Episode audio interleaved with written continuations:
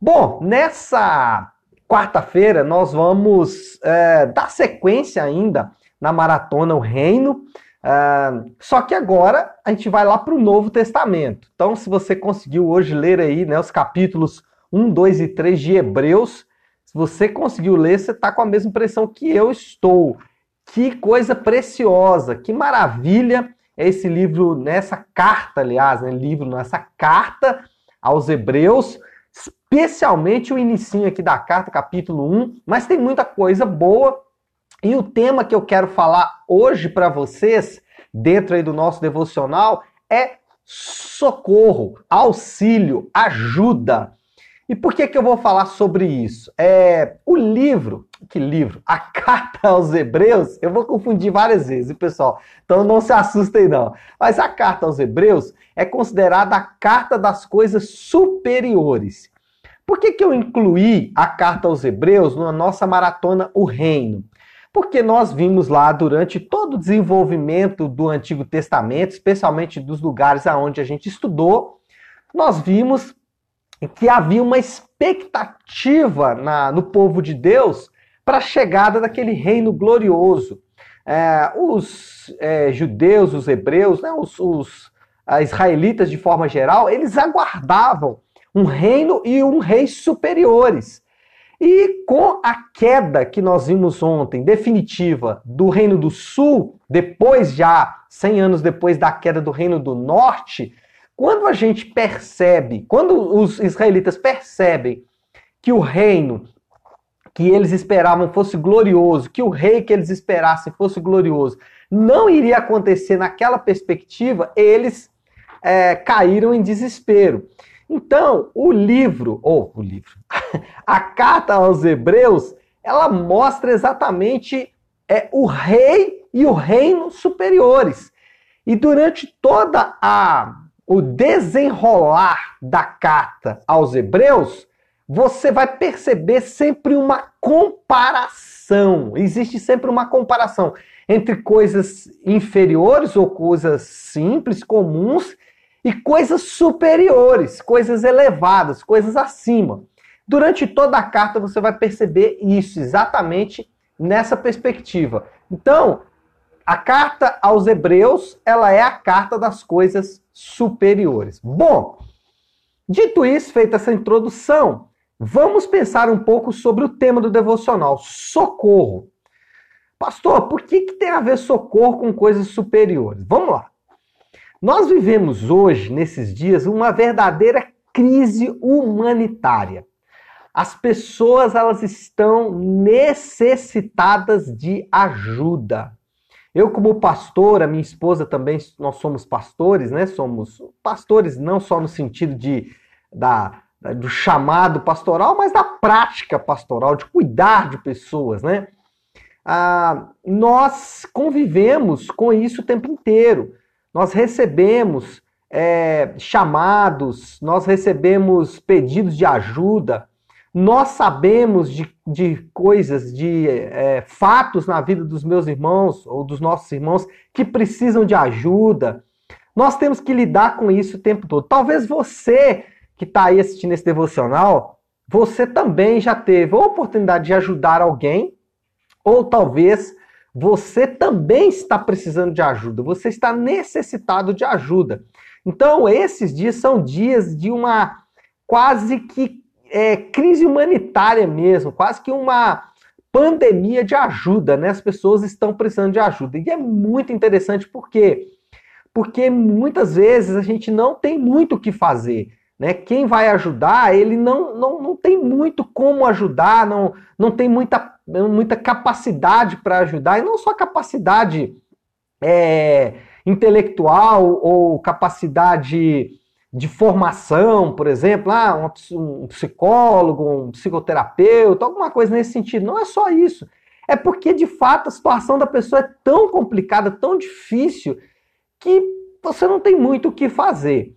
É, vivemos esse momento, vivemos esse período, as pessoas estão necessitadas de ajuda. E não pensem vocês que essa ajuda é só material, não. Não pensem vocês, porque eu vou te falar, a ajuda material, às vezes, é a mais fácil de ajudar. Né? é, quando alguém está precisando de uma cesta básica, de alimentos e tal, às vezes é até fácil de ajudar. Difícil são outras ajudas, né? Ajuda às vezes emocional, ajuda espiritual. É, pelo fato de muitos, de, a gente ter muito conteúdo na internet, as pessoas estão rasas espiritualmente, pior que se acham né, as mais espirituais, as mais maduras, e aí não só não aceitam ajuda, como acham que não precisam de ajuda. Enfim, esse é o cenário. Estou tentando pintar um quadro aqui específico para vocês, para a gente poder entrar ah, com alguma coisa aqui que eu chamo de coisas superiores. Lembra que Hebreus é a carta das coisas superiores. Bom, dito isso, pintado esse quadro da ajuda, talvez você que está aqui me assistindo precisa também de ajuda, talvez você tenha que ajudar alguém. Ah, Hebreus vai nos é, ajudar a lidar com essa questão. Como devemos lidar com essa necessidade, com esse socorro, com esse auxílio? Bom, Hebreus trata disso aqui no capítulo de número 3. Olha comigo aqui o versículo 12. Cuidado, irmãos, para que nenhum de vocês tenha o coração perverso e incrédulo que se afaste do Deus vivo. Como lidar com a questão da necessidade de ajuda? Primeiro, cuida de você mesmo. cuida da sua vida. e aqui não é cuida da sua vida no sentido de dizer assim, cada um cuida da sua vida. Não. Sabe por quê, gente? Olha, é, se nós cuidássemos das nossas vidas, se você cuidar da sua vida, se você cuidar da sua vida financeira, com mordomia, se você cuidar do seu dinheiro com o temor e com o devido respeito e o devido cuidado que a vida financeira merece, você vai precisar de, é, você precisaria de menos ajuda. Se você cuidar da sua vida espiritual como a Bíblia diz que ela deve ser cuidada, se você cuidar da sua vida espiritual, se eu cuidar da minha vida espiritual como de fato ela precisa ser cuidada, nós precisaríamos de menos ajuda. Se você cuidar da sua vida emocional, da sua saúde emocional, é, da maneira que a Bíblia ensina, você não precisaria tanto de ajuda. Se você cuidar do seu corpo da maneira como a Bíblia diz, você precisaria menos de ajuda. O problema é que nós não queremos os princípios que a Bíblia estabelece. Por exemplo, com relação ao dinheiro. Nós não queremos tratar o dinheiro como ele deve ser tratado, mas nós queremos tratar o dinheiro como nós queremos tratar, o dinheiro como um Deus, como a saída final para todos os nossos problemas. Ah, esses dias eu estava conversando com um amigo e esse amigo me contou uma história que me chamou muita atenção e eu queria rapidamente contar essa história para vocês. Esse amigo me disse que ah, levou né, o filho dele para visitar o seu avô, e o, fi, e o avô mora é, numa fazenda. E aí o filho desse meu amigo, é, quando chegou na fazenda, ficou deslumbrado com a riqueza que as pessoas que moravam naquela fazenda tinham. É, o filho começou a falar: rapaz, a gente mora numa casa grande, mas comparado com isso aqui, a nossa casa é pequenininha é, quando ele olhou para a liberdade que as crianças lá da fazenda tinham para brincar, ele falou: rapaz, mas essas crianças são muito ricas, olha a liberdade que elas têm aqui para brincar. Quando ele olhou para é, é, diversidade, para facilidade com que as crianças da fazenda tinham para ingerir uma fruta, uma laranja, uma manga, enfim, estava tudo ali fácil. Aquele filho do meu amigo começou a expressar o quanto as pessoas da fazenda eram ricas. Só que aquele menino da fazenda também olhou para o filho do meu amigo com uma roupa bonita, com um carro bonito, é, com um sapato bonito, e ele fez a mesma reflexão. Como aquele garoto é bonito. Por que, que eu estou dizendo isso? Porque às vezes nós tratamos o dinheiro dessa forma. O dinheiro do outro ou a condição do outro se torna o meu ponto de referência. Eu começo a buscar não o que Deus tem para mim, mas eu começo a buscar o que o outro tem como se isso fosse a solução para os meus problemas. Nem sempre ganhar mais dinheiro vai ser a solução para o seu problema. Eu estou dando o exemplo da vida financeira porque nós, no Brasil, especialmente ah, na região sudeste, nós quase idolatramos o dinheiro como se ele fosse a solução final para os nossos problemas. Mas quando você pega a forma como nós tratamos a família, a forma como nós tratamos a vida espiritual, a forma como nós tratamos as nossas emoções, a forma como nós tratamos a igreja, enfim, a forma como nós tratamos é, as, a, as benesses, as bênçãos que Deus nos dá, nós vamos perceber que nós estamos afastados do ideal bíblico. E o escritor de Hebreus, tratando das coisas superiores, ele diz: cuida da sua própria vida. Então, primeira lição aqui: cuida da sua vida. e não é com maldade que eu estou dizendo isso, não. É literalmente cuida para que a sua vida não alcance um ponto aonde você vai precisar de ajuda, você vai precisar de ser socorrido, já que o tema do nosso devocional é socorro. Então, meu povo, é, vamos cuidar da nossa vida. é, vamos cuidar daquelas bênçãos que o Senhor tem nos dado. Segunda forma que é, o escritor da carta aos Hebreus nos ajuda a lidar com a questão do socorro. Versículo 12, então, ele diz: Cuidado, irmãos. Versículo 13 diz assim: Ao contrário, encorajem uns aos outros todos os dias durante o, tema, durante o tempo que se chama hoje, de modo que nenhum de vós seja endurecido pelo engano do pecado. É, ao contrário, encorajem-se uns aos outros todos os dias. Cuida da sua vida, mas cuida da vida do seu irmão também. Cuida da vida do seu irmão também. Cuida da sua vida, mas cuida da vida do seu irmão também. E aqui, mais uma vez, eu estou usando, estou usando uma expressão que nós usamos comumente, né? Cada um cuida da sua vida, para mostrar o quanto essa expressão está errada.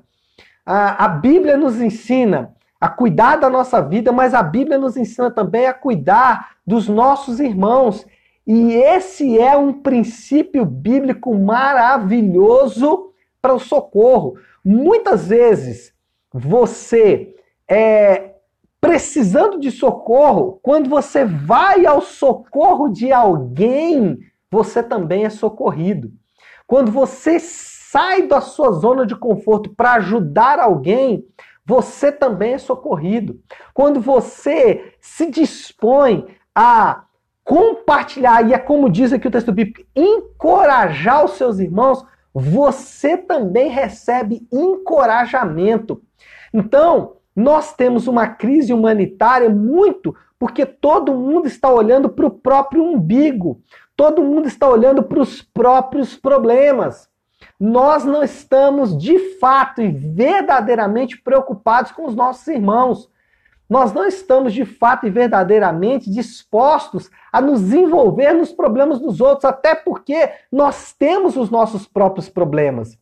E com isso, nós geramos uma massa cada vez maior de pessoas que estão precisando de ajuda e que não encontram, um número é, pequeno de pessoas que estão dispostas a, a ajudar uns aos outros. Por quê? Porque vivemos, de fato, em uma cultura consumista em uma cultura mercantilista, aonde nós avaliamos prós e contras, e quando avaliamos prós e contras, o que, que a gente fala? Não, eu não posso ajudar ninguém porque eu também estou é, precisando de ajuda. Ora, se Paulo fosse pensar isso, ele não teria escrito as suas cartas na prisão.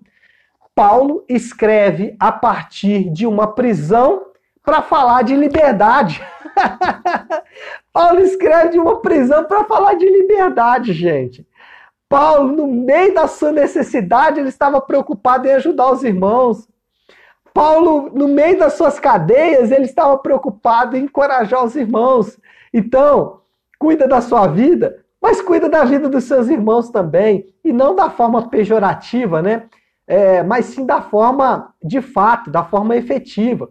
E aqui, gente, eu poderia citar vários exemplos de como você pode fazer isso. É, hoje, nós temos uma facilidade de comunicação muito grande. Então, uma mensagem, né, pelo, é, pelos aplicativos de mensagem, né, WhatsApp, Telegram, as, os próprios directs né, dos, dos canais de redes sociais. Enfim, nós temos tantas ferramentas para é, cuidar uns dos outros, não é isso?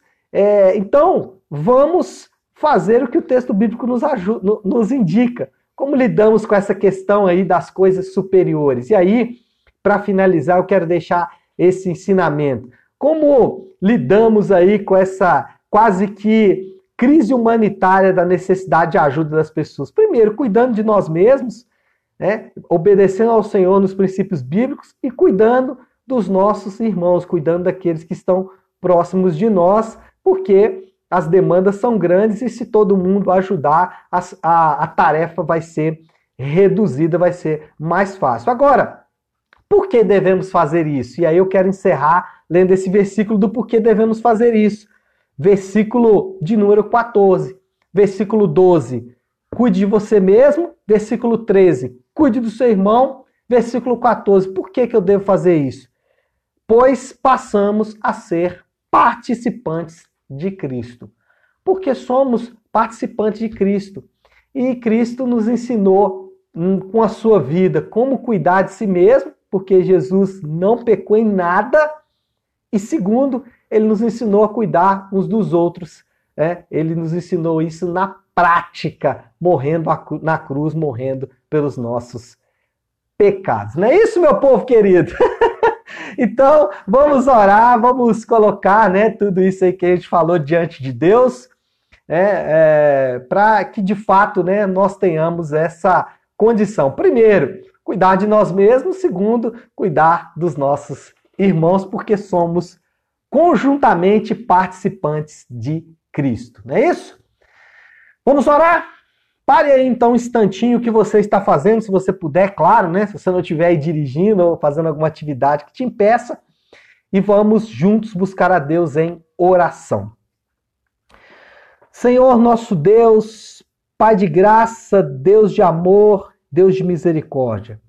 Senhor, nós nos aproximamos agora de Ti com esta palavra que manda em nosso coração.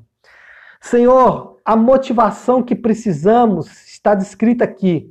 Somos participantes do Senhor, participamos da sua vida, participamos da sua morte, participamos da sua ressurreição, participamos da sua glória, Pai. E isso é maravilhoso. Jesus, muito obrigado, porque o Senhor nos ensina coisas superiores, porque nós não temos um reino que é humano, um rei que é carnal, mas nós temos um reino que é eterno e um rei que é glorioso. Por isso, Senhor Deus, nós podemos olhar para esta palavra, Pai, e entender, primeiro, que nós precisamos cuidar de nós mesmos. Senhor, ajuda, nos mostra através da tua palavra como podemos cuidar melhor de nós mesmos, como podemos cuidar da nossa própria vida espiritual, emocional, financeira, todas as áreas. Segundo, Pai, nos ajuda a cuidar dos nossos irmãos.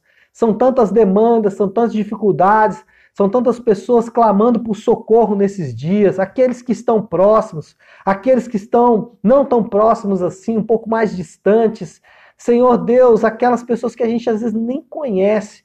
Dá-nos graça, Pai, nos dá é, condição, nos prepara, Senhor Deus, para que nós possamos cuidar também dessas pessoas, Senhor. Por fim, eu oro, Pai, por aqueles que estão enfermos, cada um, Senhor Deus, que está enfrentando enfermidades nesses dias, aqueles que são próximos de nós, que estão diagnosticados com o Covid. Cura, Senhor Deus, cada um deles. Oramos também, Senhor Deus, para aqueles que perderam entes queridos, para que o Senhor os console e aqueles que estão encontrando, Senhor, dificuldade para colocar o pão na mesa, que o Senhor possa, Senhor Deus, é, confortar e consolar o coração, trazendo, Senhor Deus, o suprimento para a mesa dos nossos irmãos. Assim nós oramos em nome do teu santo filho Jesus. Amém, amém e glória a Deus. Amém, povo querido? Então é isso, né? Nós vamos ficando por aqui Que Deus nos abençoe e uma ótima, uma excelente quarta-feira para todos nós.